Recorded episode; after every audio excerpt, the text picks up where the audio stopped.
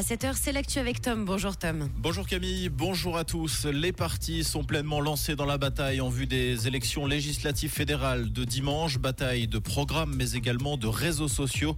Selon le 24 heures, le Parti socialiste a dépensé 5 fois plus que l'UDC sur Facebook et Instagram pour des publicités. Du 8 janvier au 8 octobre, l'UDC a déboursé 68 000 francs, les Verts près de 184 000 francs. Le PS arrive en tête largement avec 365 000 francs de contenu publicitaire payé sur les réseaux sociaux. Il est suivi par le PLR, le Centre et les Verts libéraux. La candidature de la Suisse pour les Jeux Olympiques d'hiver 2030 se concrétise. L'étude de faisabilité pilotée par le comité exécutif de la fêtière du sport suisse a estimé que la Suisse avait le potentiel. Lausanne accueillerait la cérémonie d'ouverture ainsi que les épreuves de patinage artistique. Fribourg hériterait du hockey sur glace, Grand Montana du ski alpin et la vallée de Conche du ski de fond. La candidature doit encore être approuvée formellement par le Parlement du sport le 24 novembre prochain.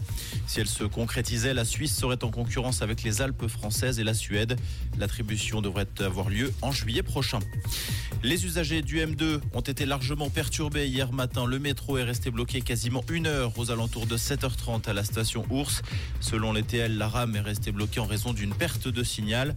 Des bus de remplacement ont été affrétés pour absorber les flux importants de passagers. Le trafic a pu reprendre vers 8h30. Israël a donné son feu vert hier à l'ouverture d'un couloir humanitaire dans la bande de Gaza depuis l'Égypte. Un convoi de 20 camions transportant des médicaments, de l'eau et de la nourriture a été autorisé à passer. Le Premier ministre israélien Benjamin Netanyahou a par ailleurs précisé qu'Israël n'autoriserait aucune aide humanitaire venant de son territoire tant que les otages pris par le Hamas ne seront pas rendus. Le mouvement palestinien affirme détenir entre 200 et 250 otages. Dans le même temps, les secours sont toujours à pied d'œuvre après la frappe de mardi soir sur l'hôpital d'Ali Arab dans le centre de Gaza. Selon un nouveau bilan, 471 personnes ont perdu la vie. Les deux camps se renvoient toujours la responsabilité de ce raid. Présent sur place, le président américain a nié l'implication d'Israël et a estimé qu'il s'agit d'une roquette hors de contrôle tirée par un groupe terroriste à Gaza. Mauvaise nouvelle pour les fans de tennis. Le numéro 2 mondial, Carlos Alcaraz, ne participera pas au Swiss Indoors de Bâle. L'Espagnol a déclaré forfait hier à 5 jours du début de la manifestation. Pour le remplacer, Stan Wawrinka accède directement au tableau principal. Comprendre ce qui se passe en Suisse romande et dans le monde, c'est aussi sur Rouge. Pour ce jeudi, en matinée, un ciel souvent très nuageux avec, oui, pas mal de pluie annoncée sur la région et des températures plus douces.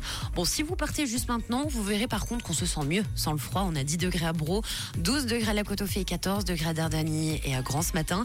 Avec 2-3 éclaircies possibles en journée, ce sera pas, pas fameux. hein. Pensez quand même au parapluie. Ça, c'est obligatoire et très utile pour la journée. Un bon jeudi à tous.